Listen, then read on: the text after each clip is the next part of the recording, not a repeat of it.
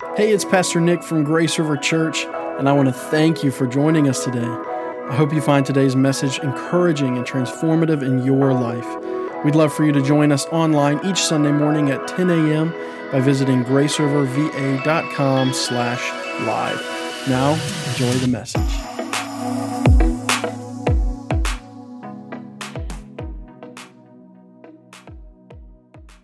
Here this morning. Isn't it good to just sense God and just know? I'm, i mean, we, we, if we're not careful, we always want to make him tangible. Um, the Word of God says we live by faith, not by sight. You don't live by feelings. But I, I promise you, even if you're watching this morning, you can sense and feel God's presence. Amen. Um, I think it's vital, especially in a culture where we've been isolated over this past year. Uh, I want to apologize for something. I know I keep saying, Aren't you tired about hearing about the pandemic? And then I just keep talking about the pandemic. Okay, so now we all know that we're sorry about hearing about the pandemic, but I am going to keep talking about the pandemic only from the standpoint of if we've not learned anything from it, shame on us. Okay? If we've not learned anything from it. So I'm going to refer back to it a lot throughout this last year, or it will be a whole year of your life and you learn nothing. You just sort of survived. You hunkered down. Well, the reality is, uh, we serve a powerful God and I don't want to miss opportunities, not only to give him praise, our lives should be doing that anyway. But we're getting ready to celebrate a week, and I know we've already had announcements, but I've, got to, I've just got to share this one more time because we're doing something a little bit different as we lead into Easter this week. Um, not a lot of programs as we typically have had in the past because we're still walking through some um, limitations, but things are getting lifted. We're able to gather differently, maybe not at your favorite restaurant yet, but we're able to gather. We are having the cafe open and got a, a, a very much larger television screen in there, so it's going to be really cool.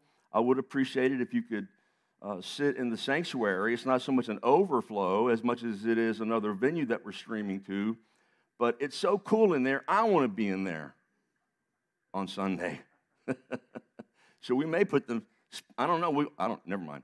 So, here's uh, what we're encouraging you to do make plans to be here.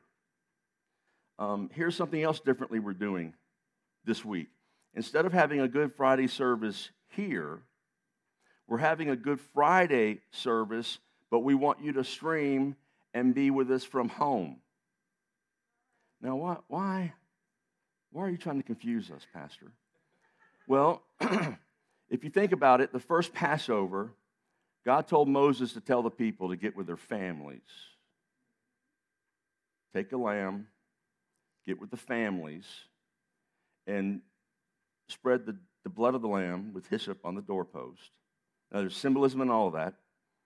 But here's why I think we're going to have a Good Friday, this Good Friday. We're celebrating the death and certainly Sunday, the resurrection of Jesus Christ. Again, we do this in hindsight. We, it's happened. But, but I believe it's going to be vital that with family and friends, if, if you live by yourself, don't, don't do this by yourself. Come to my house. I mean, get, get together with family and friends. Get some bread, get some grape juice, okay? If you insist on your orthodoxy and you want real wine, just a little. Okay, we're not trying to prove any points here. but, but get that bread, that juice, and prepare Friday night, 7 o'clock. I'm going to come to you right from here, and we're going to have communion. Very intimate time of remembering that Jesus Christ died for our sins. Um, and why? Because I know for a lot of people, getting back in person is a challenge. It still is a challenge. So rather than trying to get everybody here on Friday night and then get everybody here on Sunday morning, I want us to do communion together via streaming, and it have special meaning being at our homes. And then I want us to come together in person on Easter Sunday. Now, why is that important? I'm not going to preach this morning about congregational worship, but it's vital that we do worship together. The church is the church universal. Okay, so you're the church when you leave this building today. This building is the place that we meet. We are the church, but it's vital that we come together on a regular basis. Amen? It's vital that we sense this presence that we're sensing this morning. It's vital that we hear from each other and are challenged by each other how to live, how to walk this out. Somebody say amen.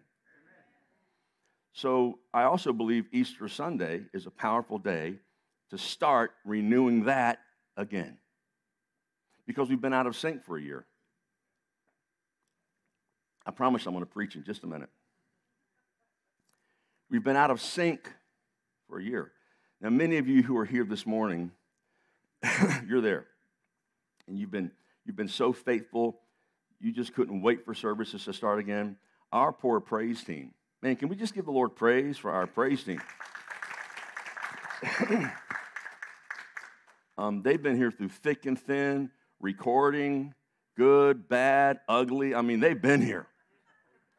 Uh, they were here when we started in the middle of the summer, and, and we started doing in services again, and there were just like 10 people sitting out here. And I know in their minds they were thinking, Why are we here, Lord? Why are we here? Where are the people? Why are we here? I don't I can't imagine they haven't thought that. But you know what? We know that God's been using every step to reach people because even though they may not have been here initially, they were there. I, I just want to encourage you, however, you've been serving, to make sure you understand that it's not about getting people to attend, it's about coming together to worship so we can send. We worship the Lord together, and we have the grace groups that we have, not just for cool fellowship. Iron sharpens iron. It's important that we come together corporately and even as grace groups, just to continually to hear the word of God how does that work in my life? Ouch. I don't like what I just heard. That's okay. See you next Sunday. See you at Grace Group. Why? Because we're going we're gonna let the Lord just keep working on you. Amen? That make sense? So this has been a long commercial. For make sure you stream in next. Make sure you join us next Friday night. And also make sure you're here Easter. If you're not in town, please be here. I know a lot of you are traveling. We're trying to contact as many people as possible. There's going to be plenty of room, be plenty of love, and plenty of resurrection power. Amen? Amen. Turn to John chapter 12. Pastor Nick opened, and I'm so glad he did with this passage. You know, we've been in John. We're going to stay in John.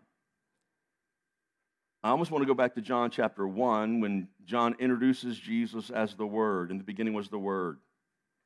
And I just want to, I just want to I'm tempted to start there and just stay in that first chapter again.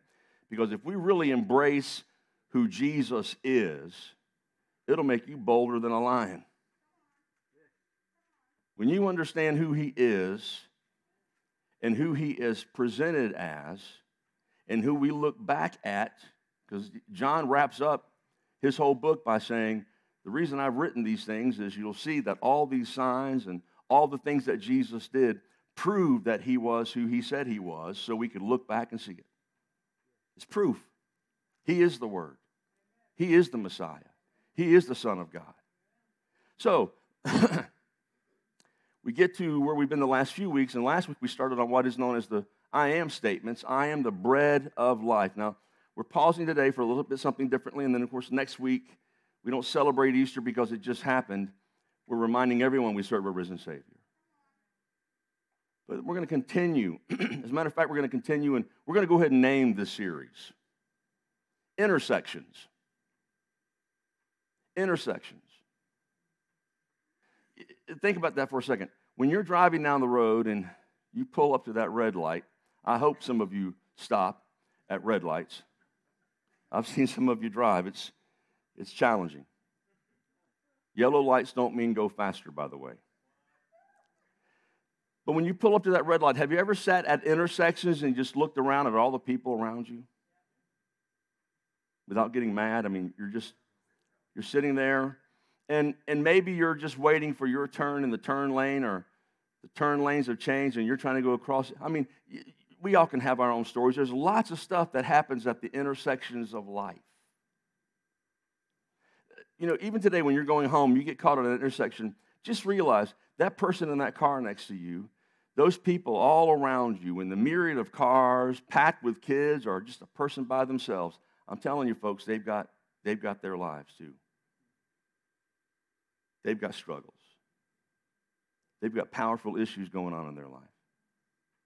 And I want to do this series. Uh, Dr. Bucci and several of us have talked about it, and Pastor Nick and I have been sort of brainstorming about it.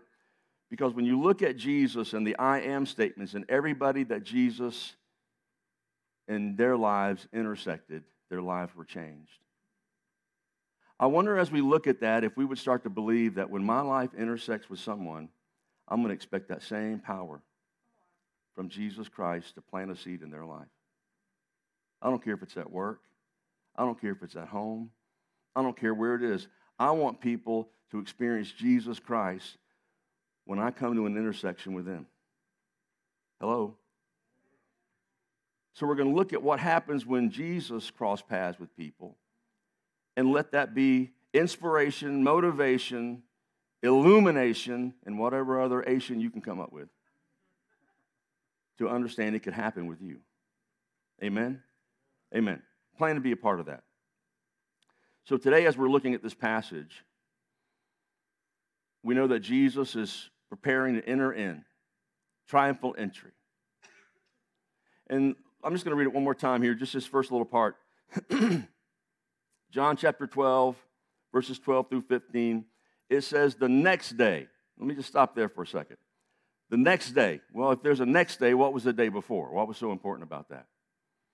If you read a few passages back, certainly a few chapters back, Jesus has raised Lazarus from the dead. And we'll talk about that again in a few weeks. But this monumental miracle where Jesus proclaims, I am the resurrection, he raises Lazarus from the dead. The crowds see this. They're all amazed. But the chief priests and the religious leaders are like, this is not good. Uh, for a quick translation, God's moving and we don't like it. So the Bible says, and just quickly getting to this passage, as you proceed and as Jesus is meeting, he now comes to the house of Mary and Martha because Lazarus is alive. And again, the crowds are all coming in because they know Lazarus was dead. Now they want to see Lazarus alive. Can you imagine those questions? What was it like? What was it like when you were dead?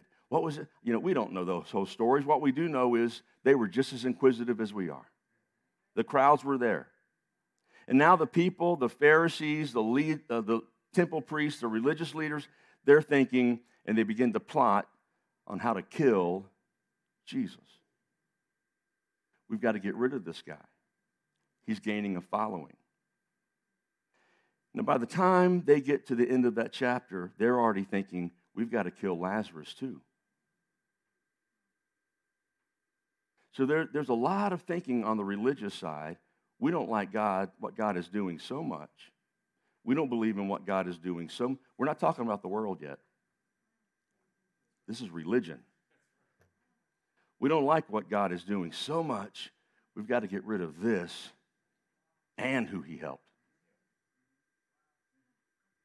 So the Bible says the next day, okay, now just picture your week just for a second.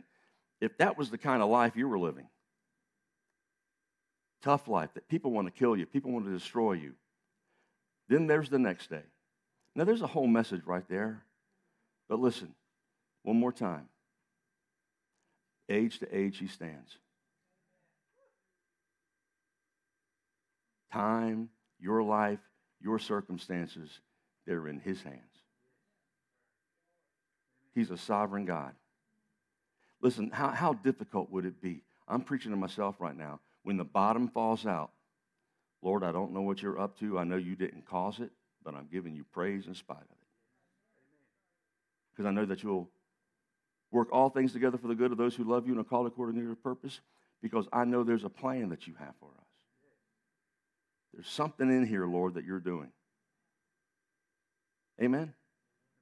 I, I, find in this passage when he says the next day, that's, that's just a breath of hope for somebody here because there's always a next day. The, the next day, a great multitude, that had come to the feast, when they had heard that Jesus was coming to Jerusalem, took branches of palm trees and went out to meet him and cried out, Hosanna! Blessed is he who comes in the name of the Lord, the King of Israel. Then Jesus, when he had found a young donkey, sat on it, as it is written, Fear not, daughter of Zion, behold, your king is coming, sitting on a donkey's colt. Um, excuse me. This, this is very important because this passage right here, this small little passage, and I'm going to be going to Psalms 18 and Psalms 107 in just a moment. Read a lot of scripture this morning. Because it, it fulfills two prophecies that I think are vital for us to grasp hold of again this morning. Again, in hindsight, we already know that he's the king. But now, here's what's going on in this passage Israel is looking for a king. Let's phrase that in a few different ways. Israel is looking for a redeemer. Israel is looking for the answer. Israel is looking for peace. See, they know what it is to feel bondage. They know what it is to feel pain. They, they know what it is to live under oppression. Even in their own systems of oppression, having to live by the law, being oppressed, hoping that this coming Messiah would come and set up his kingdom and overthrow Rome, overthrow their issues, overthrow all the stuff that they're having to work through and go through. Can I just encourage you this morning? The king has come. He's come. Now, why is that important? Because when the children of Israel, here right now, for the very first time, Israel is proclaiming that Jesus is the Messiah. They have not until then. But now, very publicly, they are saying, Hosanna, blessed is he who comes in the name of the Lord. He is the king. Not happened up until then. Now, why is that important? First of all, excuse me, what does the word Hosanna mean? Um, I think for many of us in the New Testament church, it has now become praise. Blessed is he who comes in the name of the Lord. Praise, Hosanna. Blessed is he who comes in the name of the Lord. but here's was, here was what the original context or the original wording and the way it's used, especially with palm branches. Hosanna means save now. We need victory, and you're the one. Because palm branches are very royal. So when they were cutting down palm branches, it was not something they needed to praise God with. It meant royalty. They were honoring him as king. They were honoring him as the coming king who, in their minds, would take over Rome Listen, nobody in that crowd was thinking, is this the Trinity? I mean, theologically, does this work for me? No, all they were thinking is, He's the answer. He's going to deliver us from Rome. He's going to make us prosper. He's going to give us a good life. We're not going to be in oppression. He's king. Let's go with this. Blessed is he who comes in the name of the Lord. It fit the prophecies. Let's go with it. They put down the palm branches because it represents royalty. Hosanna means save now. Blessed is he who comes in the name of the Lord. So, the, the first point I want to make this morning is simply this he, he saves now, but still now. He saves now, Hosanna, but I, I want you to hear this this morning. He still saves now. Now, what do I mean by this? Turn to, turn to uh, Psalms 118 because this is, comes right out of Psalms 118. Psalms 118 says this.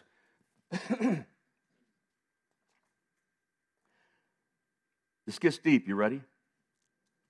Save now. I'm just kidding. It doesn't get, it doesn't get deep. It's right there. Save now, I pray, O Lord, O Lord. I pray, send now prosperity. Blessed is he who comes in the name of the Lord.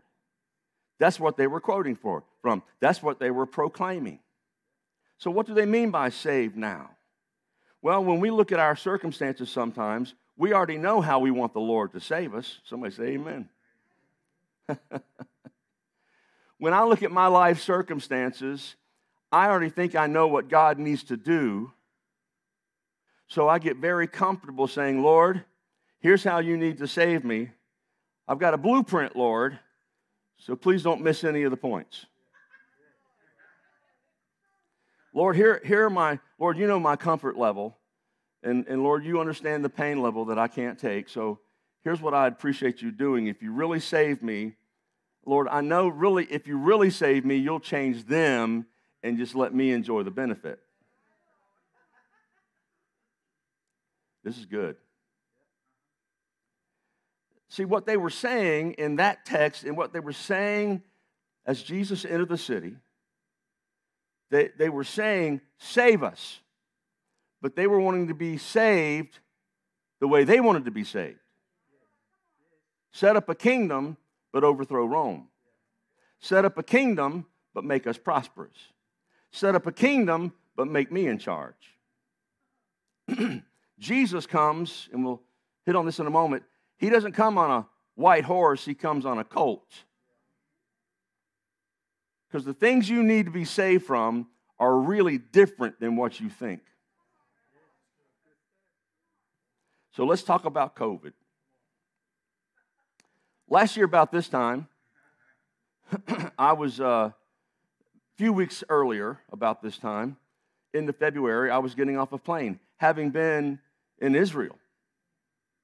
And I mean, we had a phenomenal, I mean, God just blessed that trip, had a powerful trip, went with people that I never believed I would ever be able to fellowship with, and, and ended up spending uh, about 10 days listening to phenomenal leaders from Israel, from the medical field to the journalism to tours around the temple to tours around the under the city. I mean, it was just powerful visit. Mount of Olives, you name it.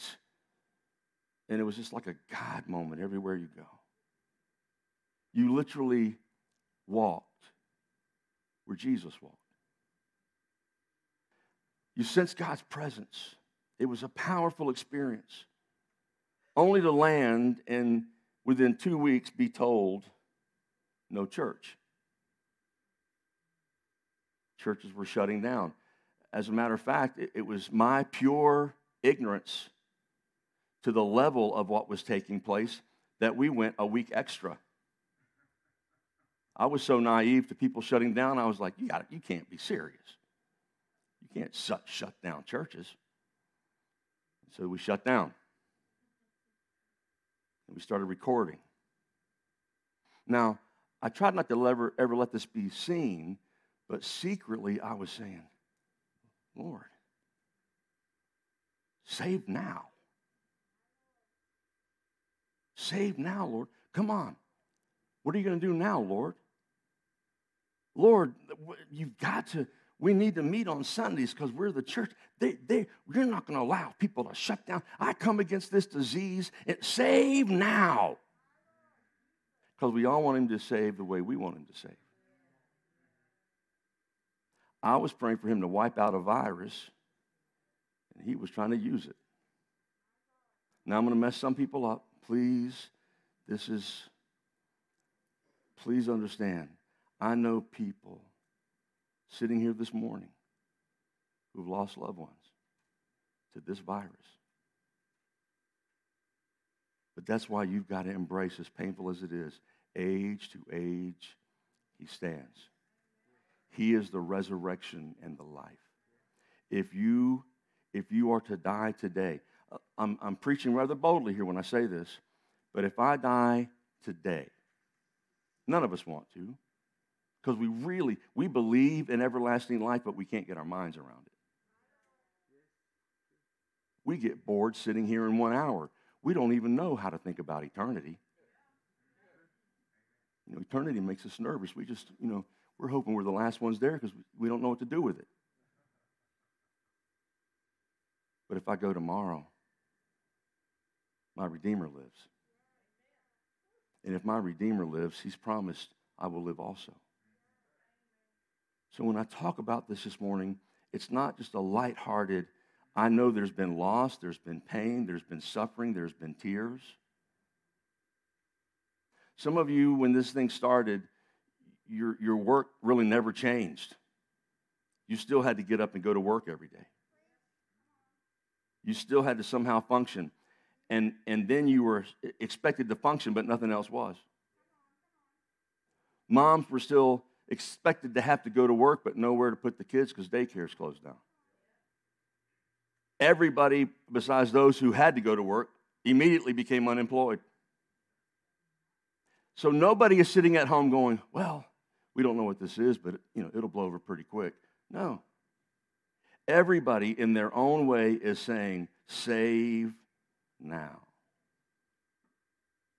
But I also learned very quickly that God, in His own way, is trying to always get us to trust Him now.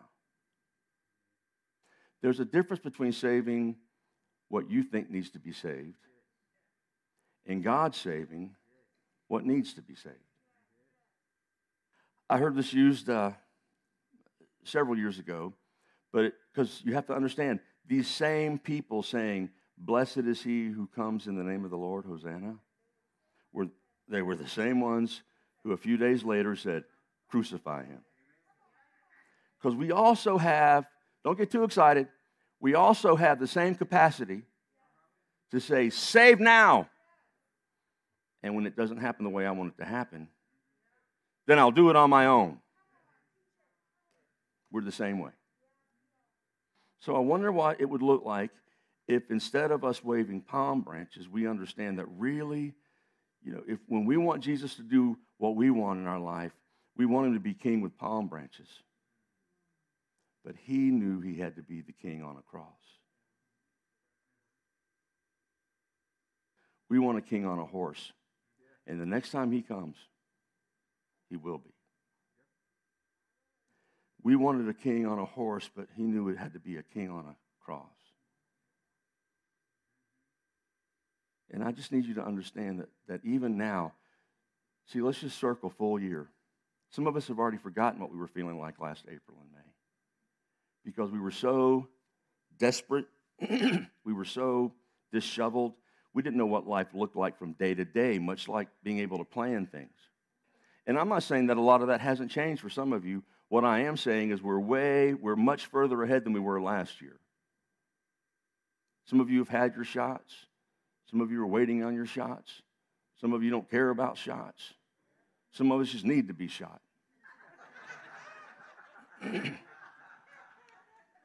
but here's, here's the reality. Even if, even if someone were to say, I know exactly where I'm going this summer, I know exactly what I'm doing this summer. No, you don't. Because we're still living in a world that's trying to corner us into circumstances where we know what we're facing, we think we do, and Lord, here's how we need you to save us. Now, really, I'm not talking about salvation this morning. We know what it is to accept Jesus Christ as our Lord and Savior. And believe me, if you haven't, I want to pray with you today before you leave. But I'm talking about us as brothers and sisters in Christ. How do we walk this out? How do we pray, God, save us? Am I making sense? because that, that was the first prophetic. And just listen to how we live this out occasionally. I, I know I'm, I feel like I'm getting long winded with this already. Listen what Psalms 107 says. Now, this is a, re, a, a psalm of redemption. And I'm going to read a lot of this, but the first several verses, and this is not on the PowerPoint, it says, Let the redeemed of the Lord say so. A psalm of praise, meaning if you've been redeemed, say so. Don't keep it hidden. You're a light. Put it on a hill. Don't, don't worry about if you're offending people. It's a whole other sermon for another day.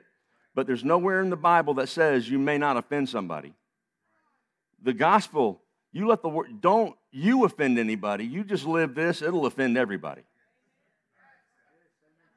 You just live this. You don't use this to try to offend anybody. But I promise you, when you live this, you're going to offend everybody.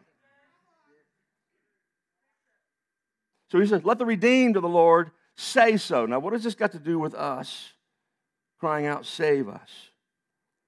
Psalms 107, verses 4 through 8.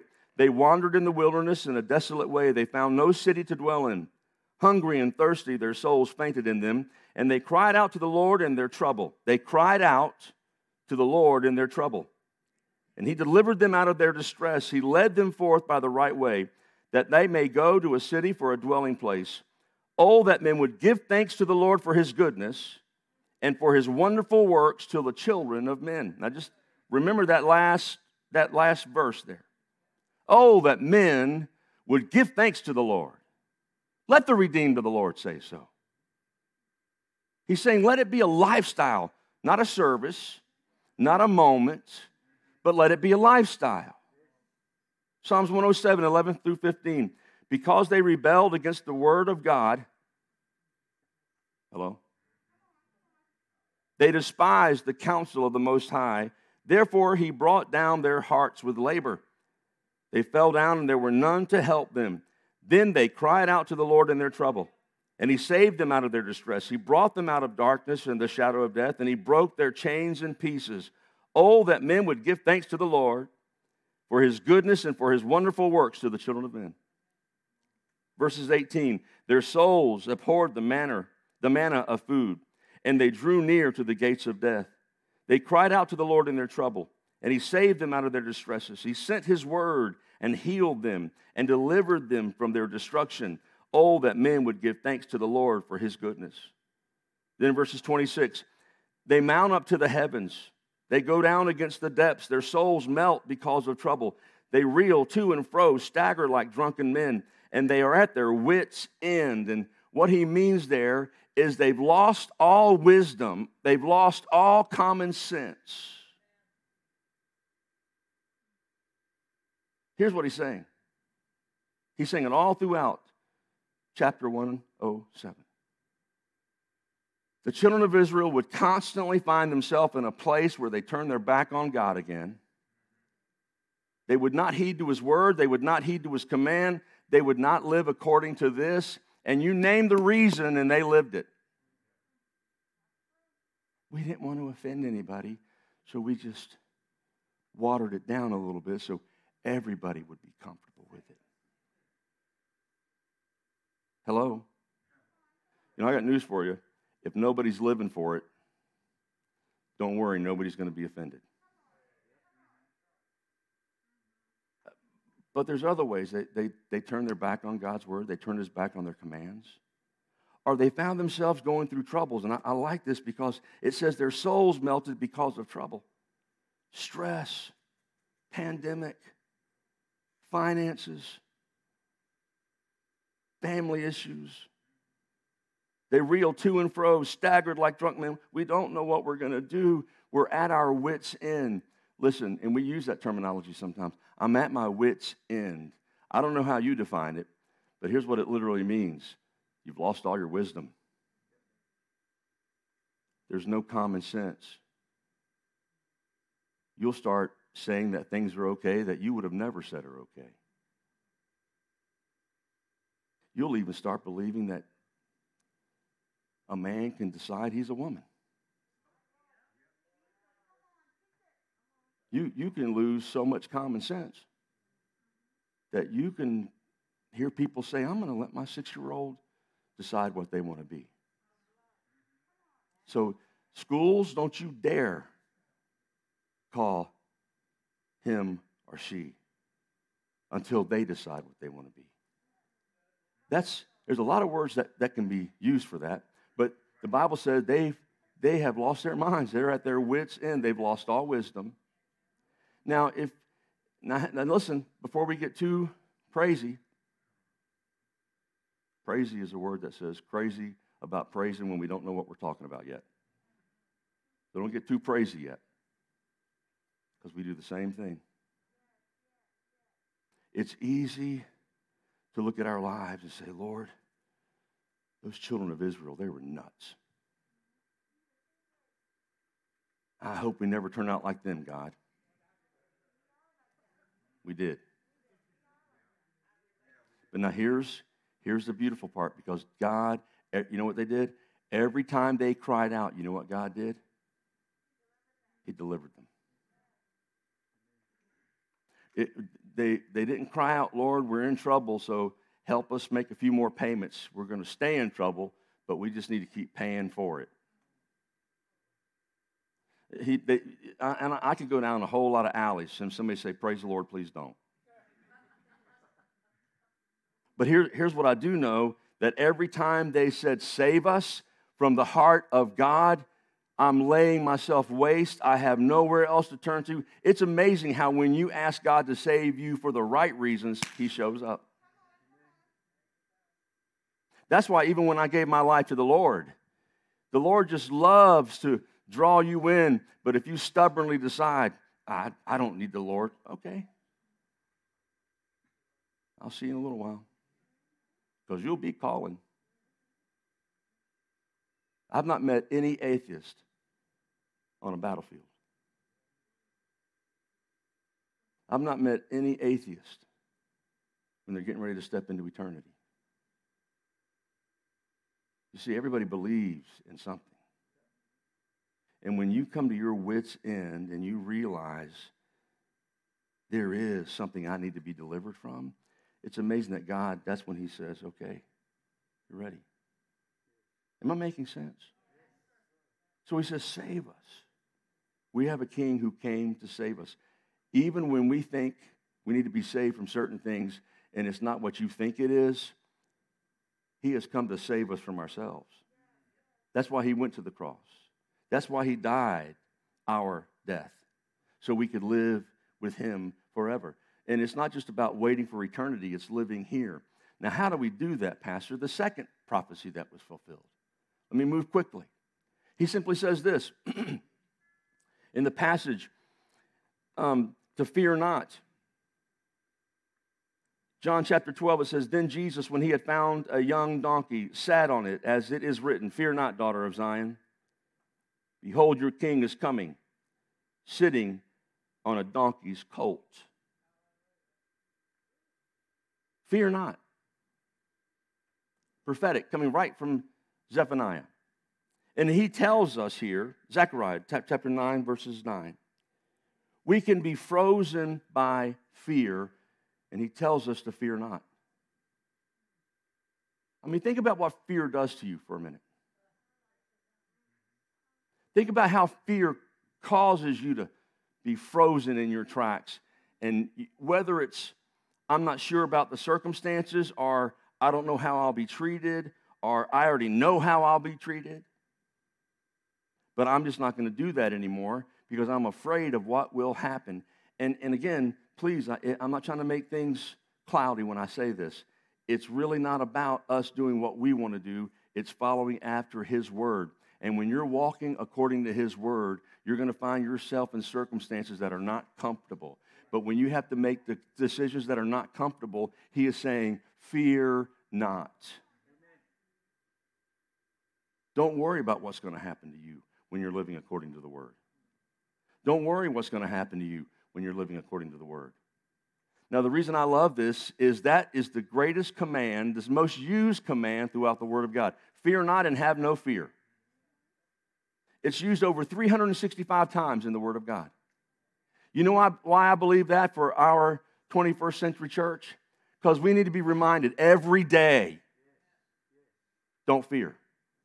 So that it's in there 365 times. Every day you can wake up and re- be reminded whatever you're doing for me today, whatever I've called you to, whatever you're having to endure, whatever you're having to live through, fear not. I have not given you the spirit of fear, but of power and of love and a sound mind. Don't get up in the mornings and be like, oh, I just don't know what I'm going to do. That's not what God's called us to be. Now, I'll be the first to admit there's tough days. Somebody say amen. I'll be the first to admit that Husbands and wives don't always get along with each other. Somebody say amen. amen or oh me. All right?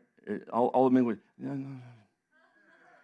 It's, just, it's just good where I am right now. Um, and, and those of you who are not married yet, just wait. Listen, marriage is wonderful. Marriage is wonderful. It's working through life issues that's tough. And sometimes you're married to somebody who doesn't want to work through life issues. We've got people sitting here right now who have tragically gone through divorce. So this is no condemnation on them. You're, you're here. God loves you. God cares about you. God, God's going to continue to use you. But I'm telling you right now, it's work. So don't fear. Keep working. Don't fear. Keep walking. But, but, Pastor, you don't know the pain. I may not know the pain of your specific situation, but He does. Have no fear. But can I tell you where my heart is more than just our personal issues on this? When God's telling you to have no fear, you know, 25, 30, 50 years ago, even, even longer, maybe 60 years ago, when a lot of the stuff got started. And, and believe me, our culture needs to be healed of a lot of things. But in trying to fix some things, when you take the Word of God out of the picture, a lot of other things get incorporated. And I'm telling you, we're living in a culture that doesn't want to put up with Christ, they want to shut us up. It's in that culture that he's saying, Fear not. You're living in a culture, and I'm not trying to breed fear because he's not giving us a spirit of fear. I'm trying to get you as bold as a lion, but not to go out and attack, but to go out and live.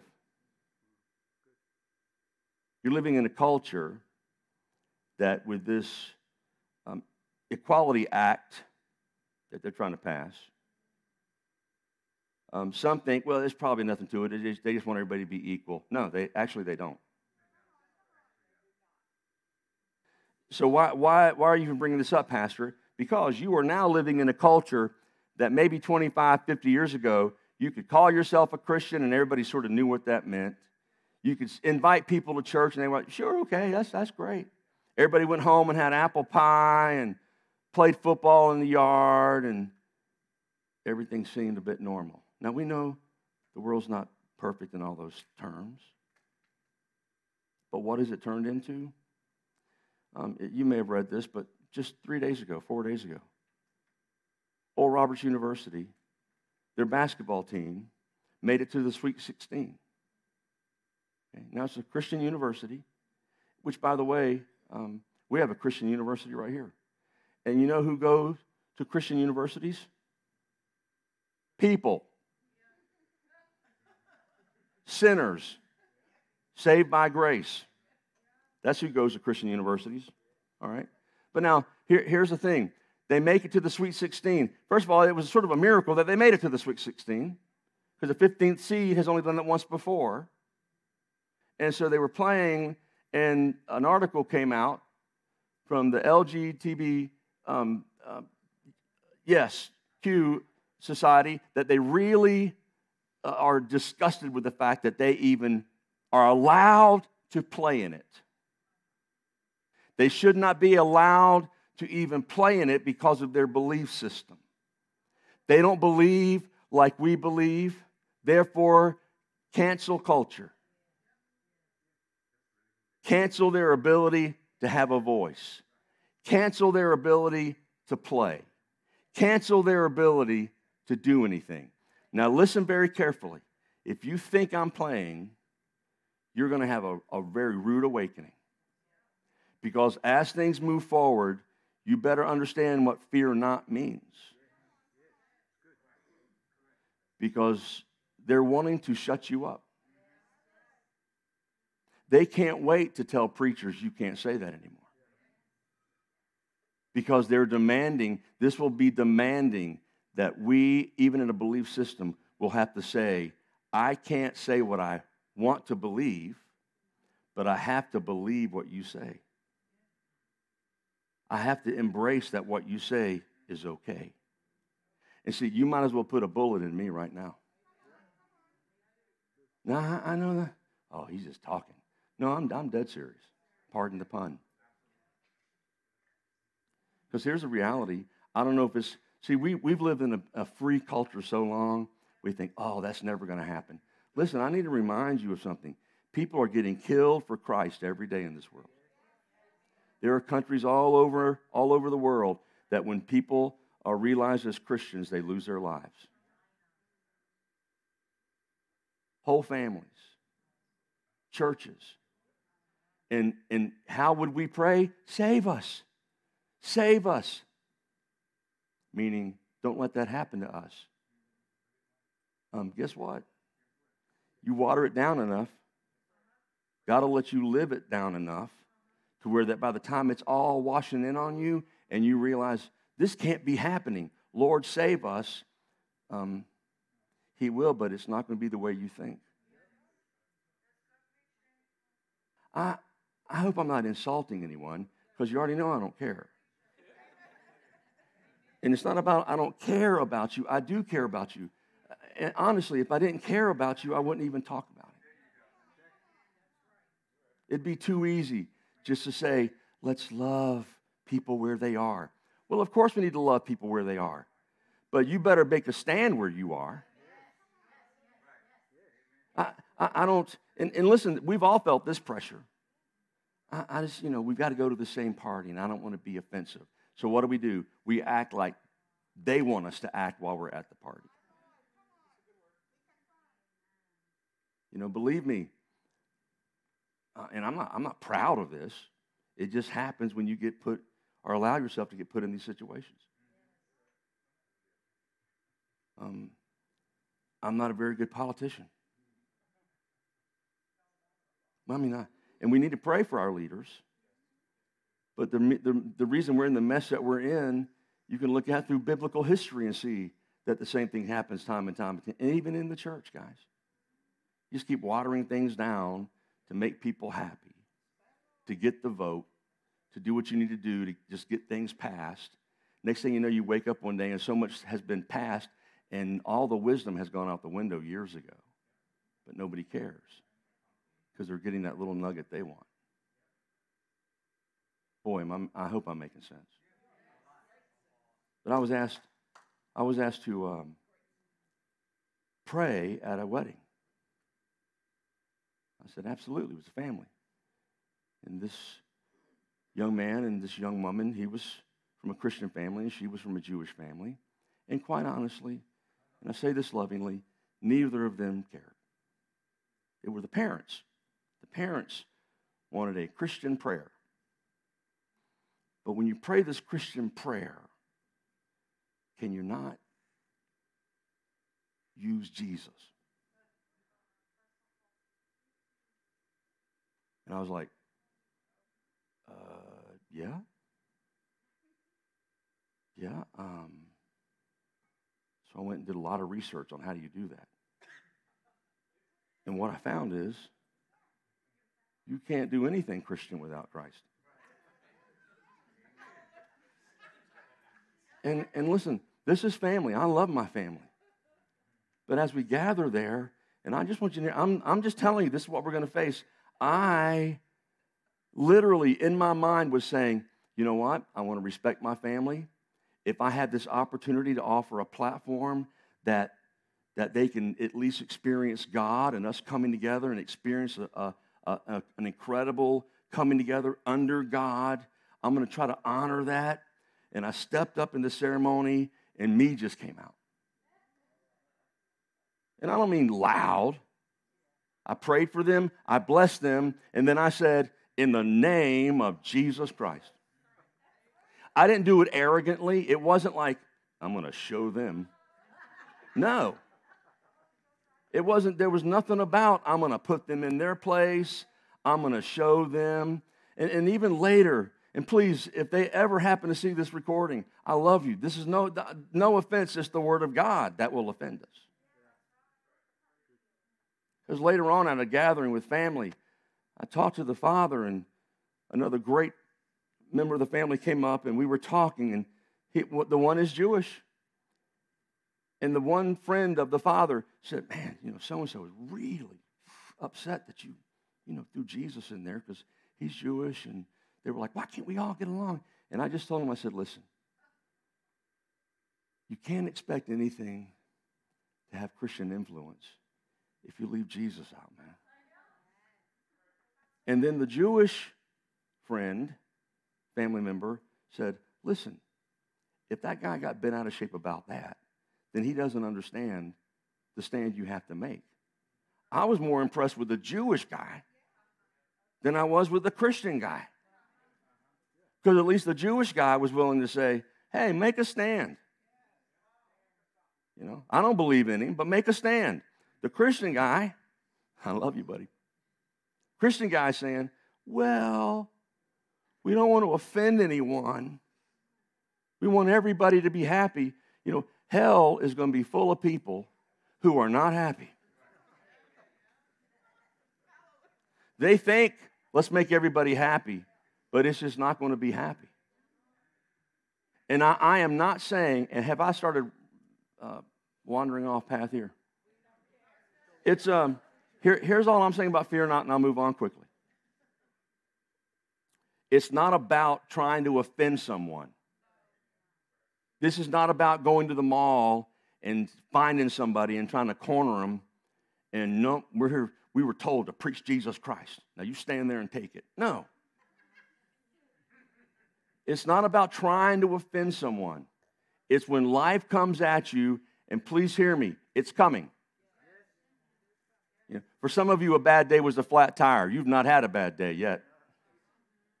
It's coming. It may come through family, it may come through your work, it may come through where, uh, where you hang out, it may come through your friends who have embraced all kind of lifestyles.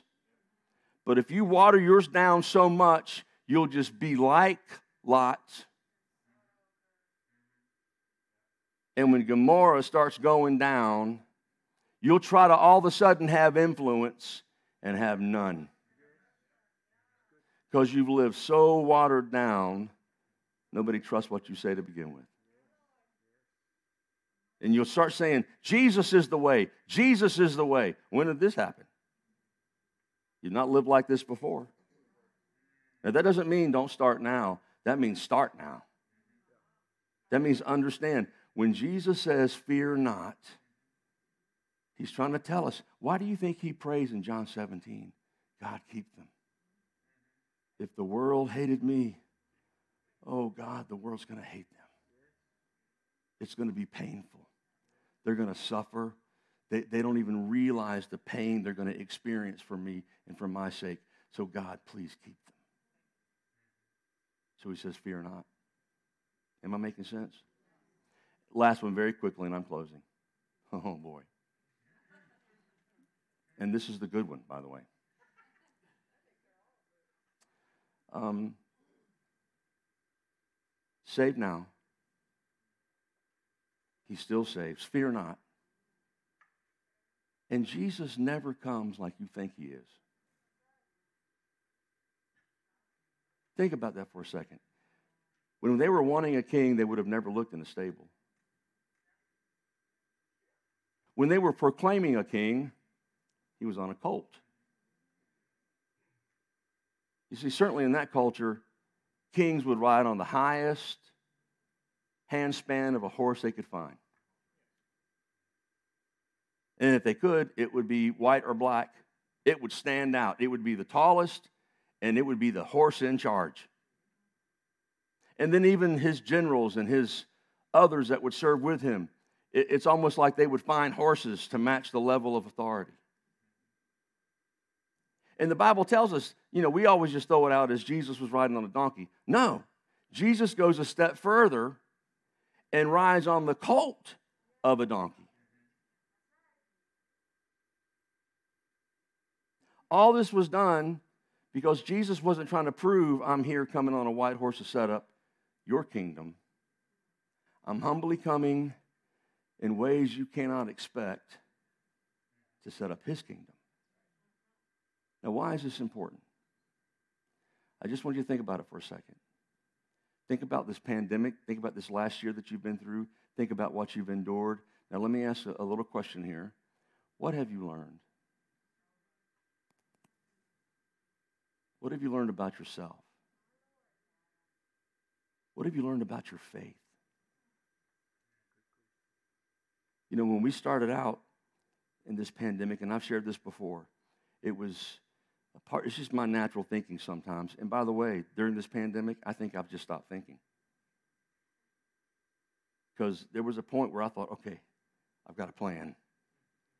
Let's do a series on this. We'll do a series on this. We'll walk people through this. And we'll walk people through that and we'll get them to be a part of this and, and we'll see transformation. And what I've discovered is you can have a lot of programs and no transformation. And I'm not going to speak for everyone, but for me, in the, in the beginnings of the, the, the pandemic, I was saying, okay, I want to get a good series together because I want people to be able to, over the next eight weeks or 12 weeks, here's what I look like. Here's the before pictures. But here are the after pictures. Look what God has done. Right? Well, that sounds great. Until I realized that when people are in survival mode, they can't think 12, 12 weeks ahead. I certainly couldn't. And when I was praying, God, give me a series, give me a series. Lord, I need, uh, Lord, what? That was it. I need. And here's what the Lord said No, I want you to listen to me every day. And I was like, Lord, but I, I think I do. No, no. Actually, John, you only get really serious about what I say about Friday because you know Sunday's coming.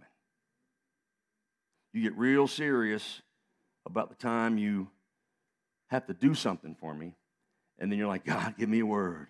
Give me a word. He says, No, no series. Um, here's what you're going to do you're going to listen to me every day. Now, I know that sounds spiritual too, but when you start listening to God every day, you realize how messed up you are. You realize what a wreck you are. Pastor, is this supposed to motivate us? Or here's, here's what I hope it does for you. A year later, in this pandemic that we're still trying to walk out of, as we celebrate Easter next week, God is still saying, You've been through what many will call hell, the worst year of their lives, the worst year of this century. Many people have lost loved ones. Many people have lost their jobs. Many people have lost so much, and you fail to continue to realize I'm still on the throne. And that when you still call out to me, save now, I hear you, I will answer you. I want you to live with no fear because I'm still working in ways that you cannot imagine. And when we think the answer is coming in on a white horse, Jesus might be using a pandemic. When we think the answer is coming in on, on this particular issue or this particular issue, it just could be that God is using leadership or politics or whatever you're going through to get your attention so you begin to say, Save us for the reasons we need to be saved. Let's all stand. And, and, and praise team, just stay where you are. I'm not even going to, we're just going to close. I've taken too long, but I want to pray. If you'll just close your eyes. If you're here this morning, and this is not for affirmation, but if anything I've been talking about has resonated, just raise your hands. There's got to be there's got to be something in my life you can put your hands down. There's got to be something in my life. It, it might be something that you've been praying, God, I need this, God, I need this, but suddenly the Holy Spirit is saying, That's not why I came. You want us, but not for why we think. Maybe we're here this morning and we've been living in so much fear fear of our circumstances, fear of the future, fear of, of what we're going to do, fear of what it's going to look like. And God, God is saying, I want you to understand. And, and listen, I'm, I'm speaking this to somebody. No man knows the day nor the hour. Jesus Christ, in his return, could happen tonight. And he's saying, Fear not. Don't have any fear about next week or next month. Plan like you're going to be here for a hundred more years but expect to leave tonight. Why? Because Jesus is still moving and working and showing up in our lives in ways that we constantly miss, do not expect, but we need to start having faith that He's at work.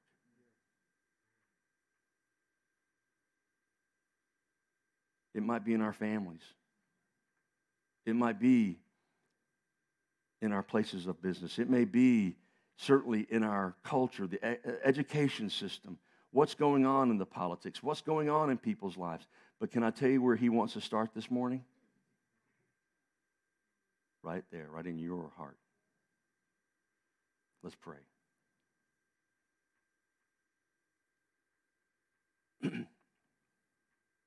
Father, if somehow we were able to put ourselves in the shoes of those people on that morning, I know we would have been doing the same thing. God, I pray that as we look back over 2,000 years now, we realize why you came, for who you came. And Lord, we, we even know now even more that you work in ways we cannot understand. You move in ways that we cannot comprehend. Uh, we, we try to put you in a box, and God, all along, you're working in people all around us. And sometimes we even catch ourselves saying, I don't like that. I don't like that way. But God, we just repent right now in the name of Jesus Christ. Lord, I pray that, that we just humble ourselves before you, that as we leave this place today, Father, let your word penetrate hearts. Save us from ourselves. Save us for your glory. Lord, let your Holy Spirit cleanse us powerfully. Let your Holy Spirit speak to us. Let your Holy Spirit do a work in us. Lord, let us without fear live out your word. Lord, we don't have to preach or say a word. If we just live it, your word may offend people, but they'll never be able to point at us. God, I pray that in the name of Jesus Christ, that we fear no one but you. And Lord, I pray that you continue to work. Lord, work in ways we don't understand. Father, as we faithfully walk after you, Lord, even this coming year, Lord, as we continue in this process, Lord, from Easter through the rest of this year, we're, we're planning very simply, Lord, but it's not to have a lot of programs, it's to have effect, it's to have an impact. And whether it's feeding the hungry or ministering to those outside the church, Lord, I pray that we see lives changed by the name of Jesus Christ and your power. Lord, in those that are wrestling, those that are fearful, those whose hearts are away, God, I pray, Holy Spirit, that you continue to draw them in, that your Holy Spirit would do a work in us. Now we ask this in the name of Jesus Christ, the strong Son of God. Amen. Amen. God bless you. Yes, ma'am. Sure, sure.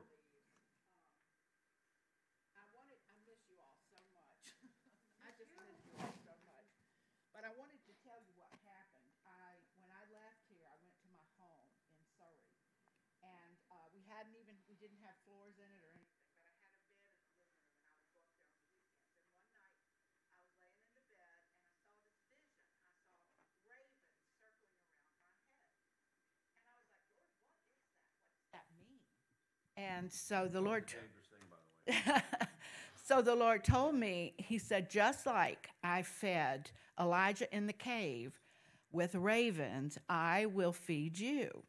So I was like, you know, I wasn't arrogant, but I'm like, okay, you know, I didn't know what he was talking about.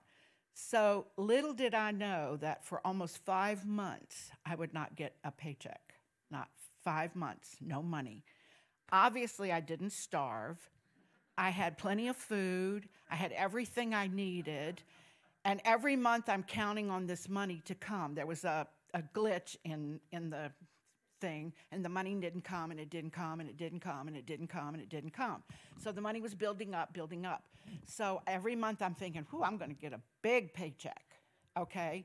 So the day that the paycheck came, someone called me and said, Oh, will you pray for me? I just need money. I'm, oh, everybody don't know what to do. The Lord said, give them that paycheck. So I'm right where I was. But I didn't fear the whole time. I did not fear because I knew God took care of me. And I'm just saying this to tell you don't fear. God's got you. Praise the Lord. I ate a minute at the wrong time. I'm sorry. Listen, walk this out. Amen. Thank you so much. Walk this out.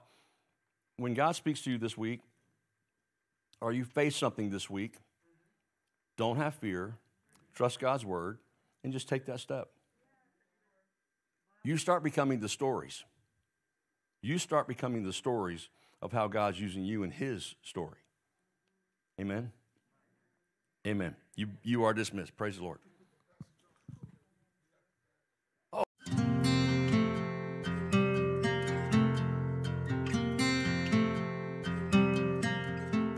This podcast is a member of the Grace River Podcast Network. To listen to more of the podcasts in our network, head over to graceriverva.com slash media. We would love for you to join us in person or online on Sunday mornings at 10 a.m. for our weekend worship experience. Our campus is located at 5045 Indian River Road in Virginia Beach, Virginia, or you can find us online at graceriverva.com. Grace River exists so that every generation can experience the transforming power of God in every area of their lives.